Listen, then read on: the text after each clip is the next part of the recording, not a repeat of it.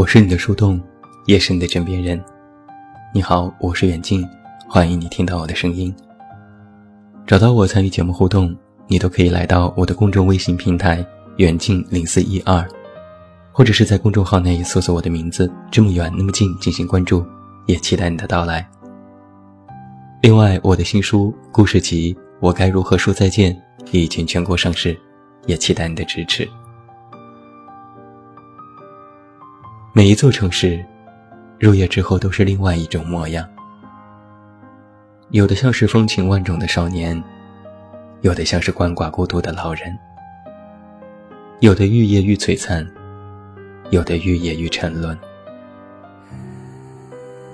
最近深夜食堂热播，惹来种种争议。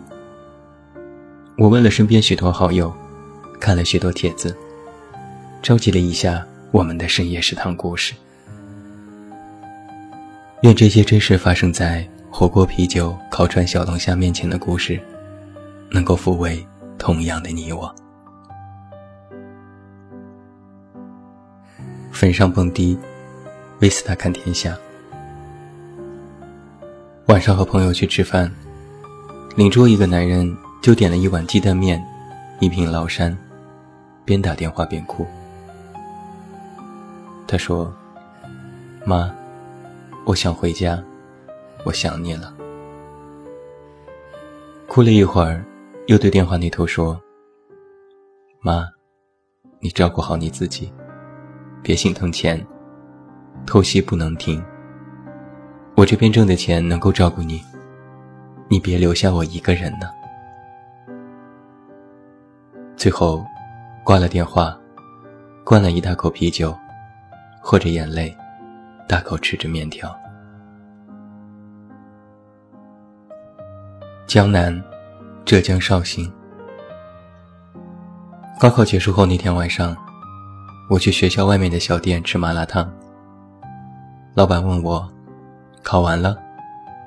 我说：“考完了。”沉默了一会儿，老板又问我：“以后是不是就不来了？”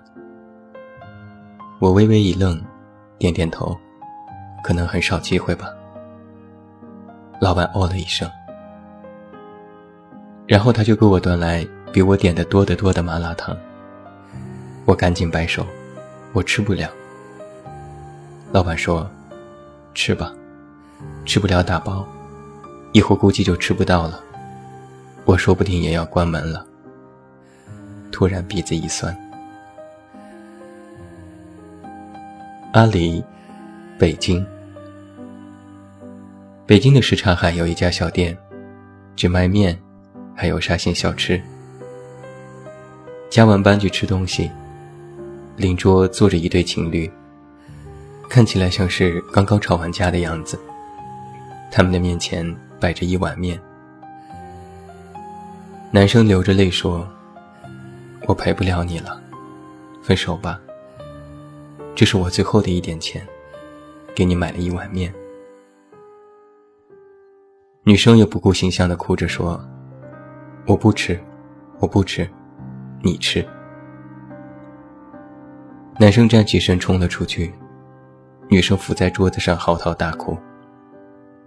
那碗面，十一块钱。小黄和老张。河北石家庄，一个人在这座城市生活了半年，还是不习惯。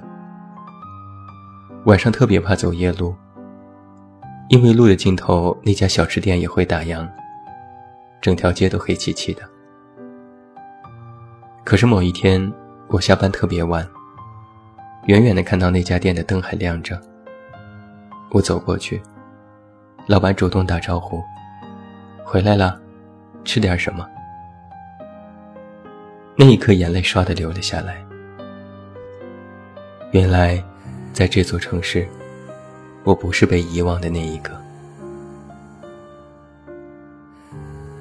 崔烨，山西长治。初中同学二十年大聚，惊喜的发现，原先校门口的那家串串香店竟然还在开。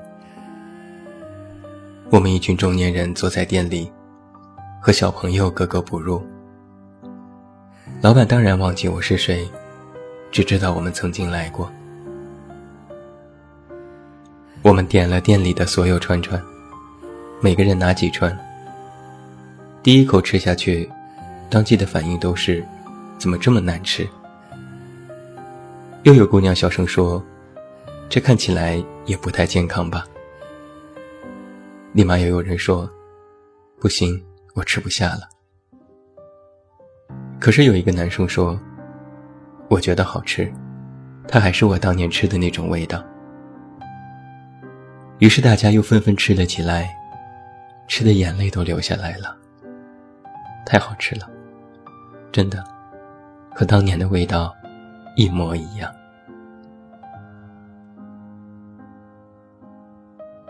Joy，江苏苏州。一个人常去一家烤串店，那天对面坐着一对父子，两个人全程没有说话。儿子看起来表情正常，父亲稍微有些局促。两个人一共点了几个羊肉串和一瓶啤酒。父子俩默默无语吃完，父亲从口袋里掏钱。儿子说：“我来吧。”可他东拼西凑，钱也不够。他窘迫着脸看着父亲，父亲第一次展开了笑容。那种感觉，像是儿子终于又可以依靠他了。结完账，父亲用力拍了拍儿子的肩膀。又把剩下的一百多块塞给了他。父亲对儿子说：“一个人生活不容易，你要加油。”子不语，甘肃兰州。那天在一家二十四小时的夜宵店吃饭，中途去卫生间，隔板里有一个女生在打电话，声音极为克制。但是也能够听得出哭腔。他一直在低声问：“为什么要丢我一个人？为什么要丢我一个人？”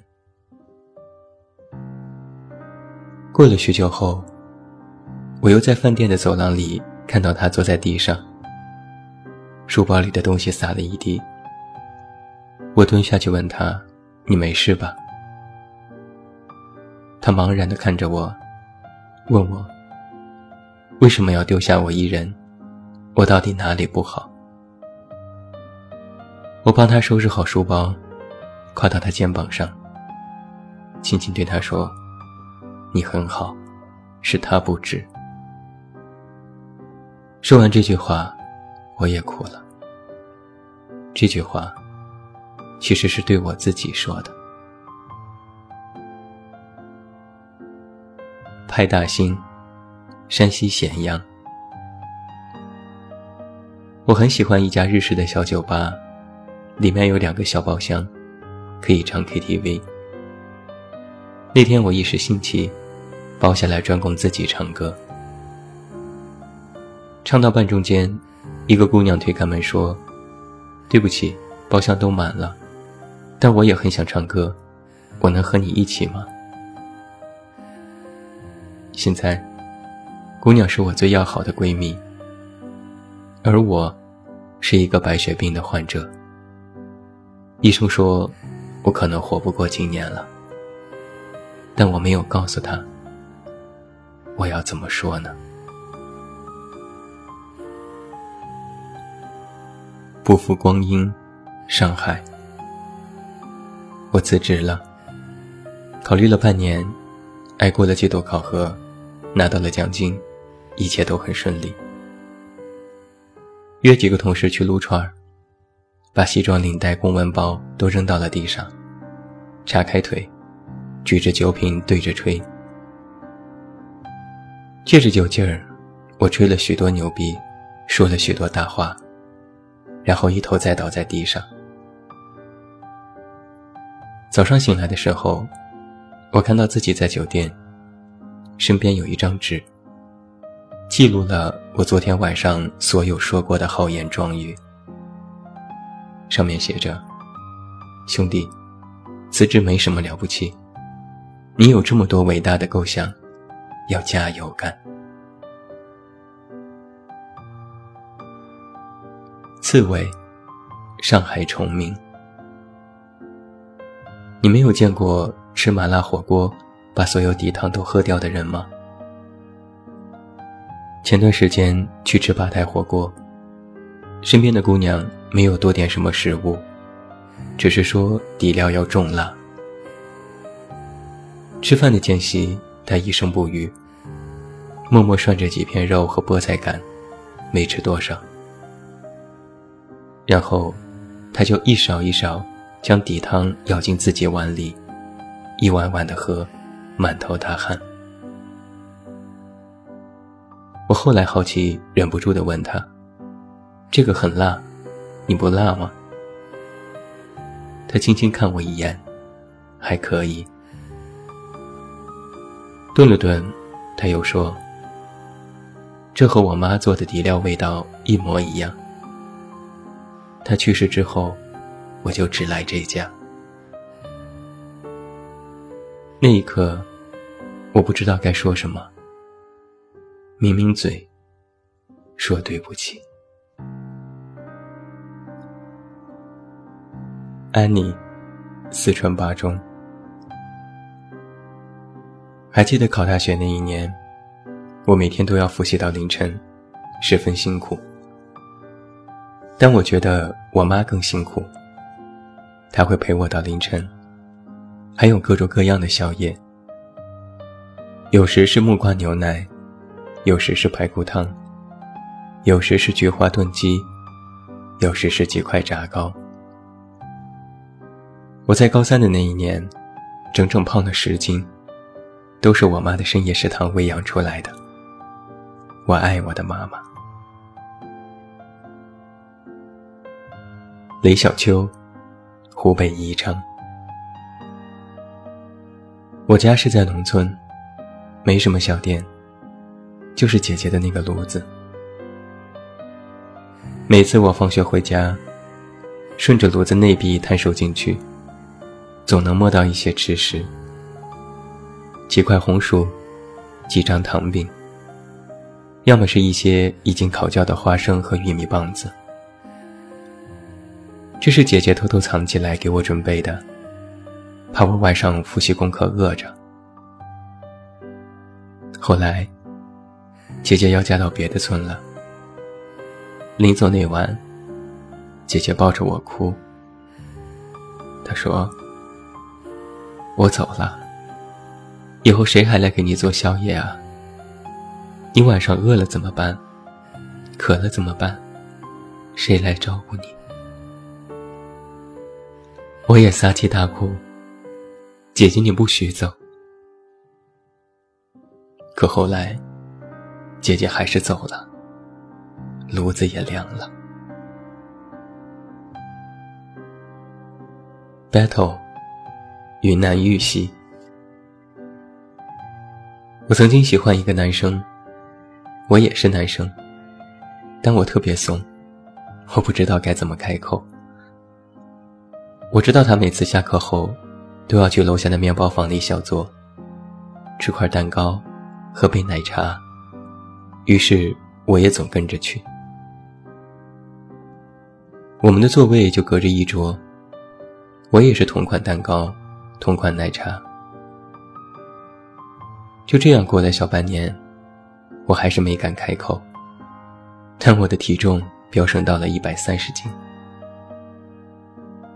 突然那一天，我走进店里，他对我招手，示意我坐下。面前是两块蛋糕，两杯奶茶。他眯着眼睛笑着对我说：“现在胖胖的，倒是可爱了许多哦。”是的。现在，我们在一起十年了。摆渡人，广东广州。我们考研的那段时间，几个同学每次晚自习后，都会去学校外的避风塘继续刷夜。有时是背书，有时是探讨考点。那时老板特别窝心。给我们四个人留了最大的桌子，因为我们书多，还总是提醒别的客人小声点。我们其实都特别不好意思。后来无意中得知了老板的生日，我们几个学生凑钱给他送了一个生日蛋糕。老板的反应让我们大吃一惊，他哭到连亲妈都不认识了。老板解释说，他的哭点本身就低，连看春晚都能哭，何况是这种煽情桥段。大家因为这件事儿，嘲笑了他很久。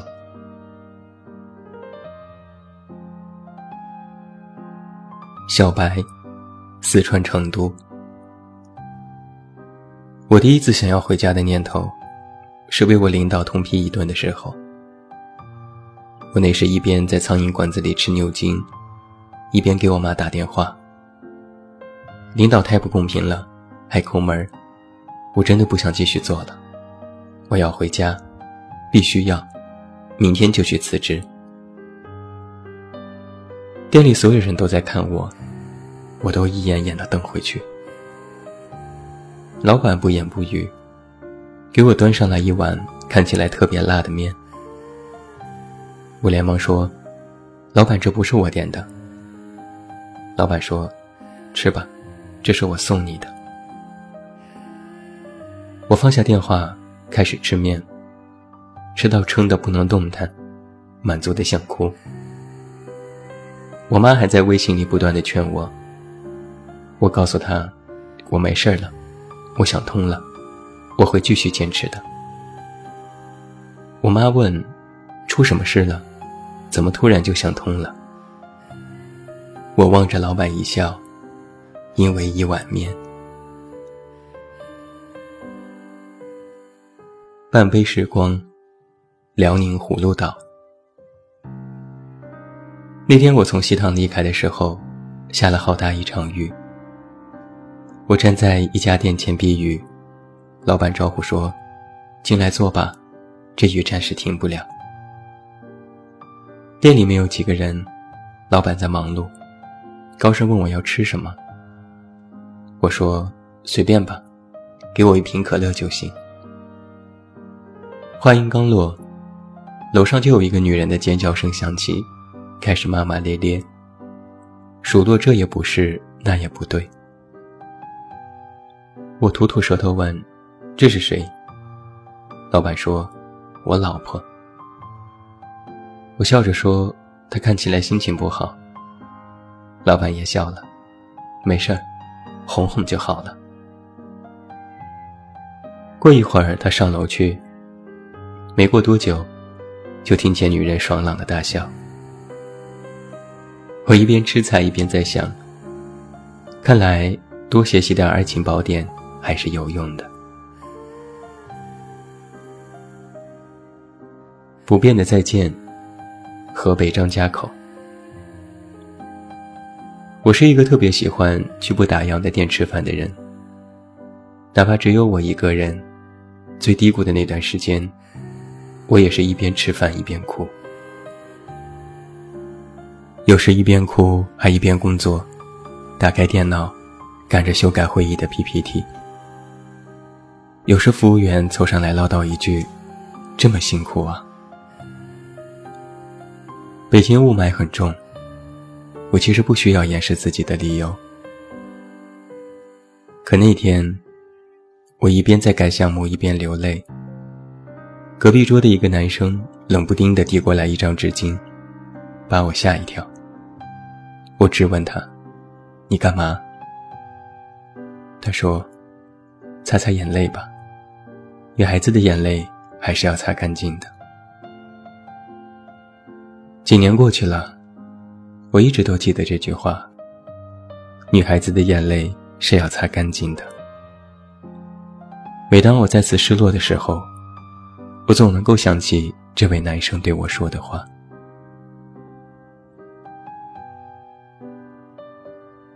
C.L.K，四川自贡。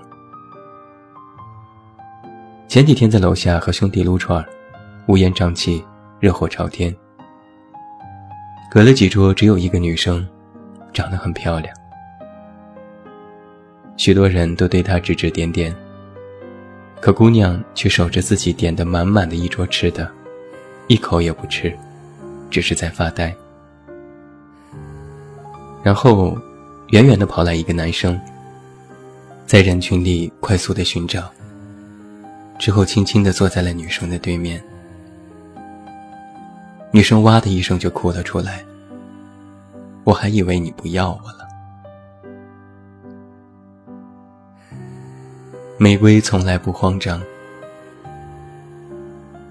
学校对面有家馄饨店，每次下课我都去吃。我不吃葱和姜。有时老板弄错了，老板娘都会赶紧给我重做一份。高考前一天又去，老板娘给我做了一大碗，还没有收钱。祝我金榜题名。临走前，我听到老板娘小声地说：“没妈的孩子真可怜，能照顾一下就照顾一下吧。”老板叹口气说：“是啊，如果我们的小丽还在世，也是明天高考啊。这么远，那么近，北京。”最后讲一个我自己的故事吧。那一年我的项目失败了，客户把我的提案痛批到一文不值，甚至撂下狠话，说我根本不适合这个行业。那天晚上，我去三里屯的酒吧喝酒，酩酊大醉。后来酒吧的老板走出来，把我遗落下的钱包递给我。操着一口金腔对我说：“怎么了，哥们儿？遇到难事儿了？”我瞅了他一眼，切了一声，没说话。他也不和我计较，又拿出几瓶啤酒，指着我说：“喝，喝死就拉倒。你看你拉倒了，这事儿能完不？如果不能完，那也喝，喝大了就睡觉。”第二天该干嘛干嘛，继续跟牙死磕。我就拎着酒瓶子，晃荡在三里屯的酒吧一条街。有过来招揽客人，说能看跳一舞的伙计；有哭花了妆，一屁股坐在地上的姑娘；有扶着树一直吐的大哥；还有那些跃跃欲试，想找一家酒吧。推门进去的好奇人，我借着酒气对他们喊：“进去呀，又不会吃了你们。”有个男生跟我呛声：“关你屁事，你神经病吧？”我呵呵一乐，走过一排停在路边的跑车，用手一辆辆的摸过去，真爽。有人摇下车窗喊我。嘿，小心点别给我刮花了。我转过去敬个礼，得嘞您。后来的事情我就不记得了。醒来时我自己在家，最后一个通话记录是我的前任，那就是另外一个故事了。一座城市啊，永远会有不同的面貌示人。有时它很洋气，散发着奢侈的气味；有时它也很晦气，让我们事事不顺；有时它有着食物的香气，一顿饱饭也能够慰藉灵魂；有时它也有世俗的烟火气。每个人都有无法躲开的命运。深夜食堂，不是非要听哭的故事。不是非要讲爱的故事。深夜里的那些人，不是每个人都在哭，也不是每个人都拥有爱。我们的那些深夜食堂，也不是什么日式的居酒屋，而是普通的路边摊、露天的小酒吧、学校的面包房、二十四小时的火锅店，或者只是。街边推车子的麻辣烫，在那些深夜里，在那些热气腾腾里。人有着真实的情感和欲望，人也有最原始的本能。这些真实的故事，平凡、琐碎，上不了台面。还有更多成千上万的故事，就在你阅读的此时此刻，在你不知道的地方，沉默上演。深夜食堂，要有人。有人才有故事，有故事的地方才叫人间。最后，祝你晚安，有一个好梦。我是远近，我们明天再见。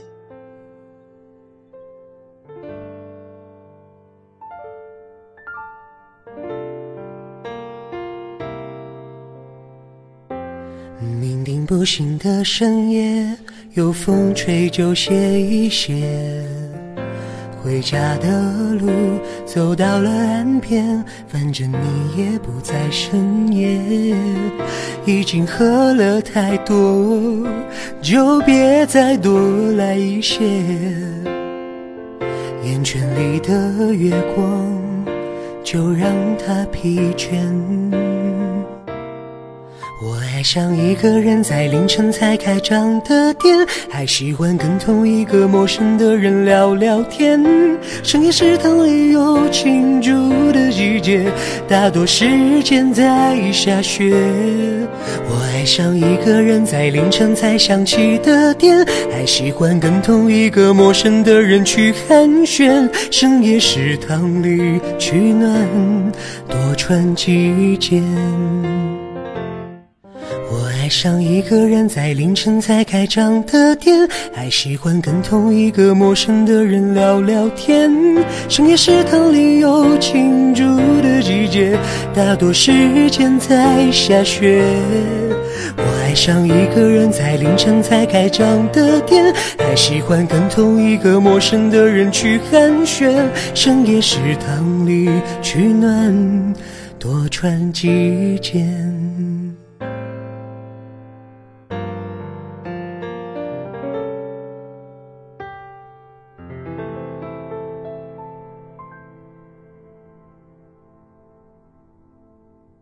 本节目由喜马拉雅独家播出。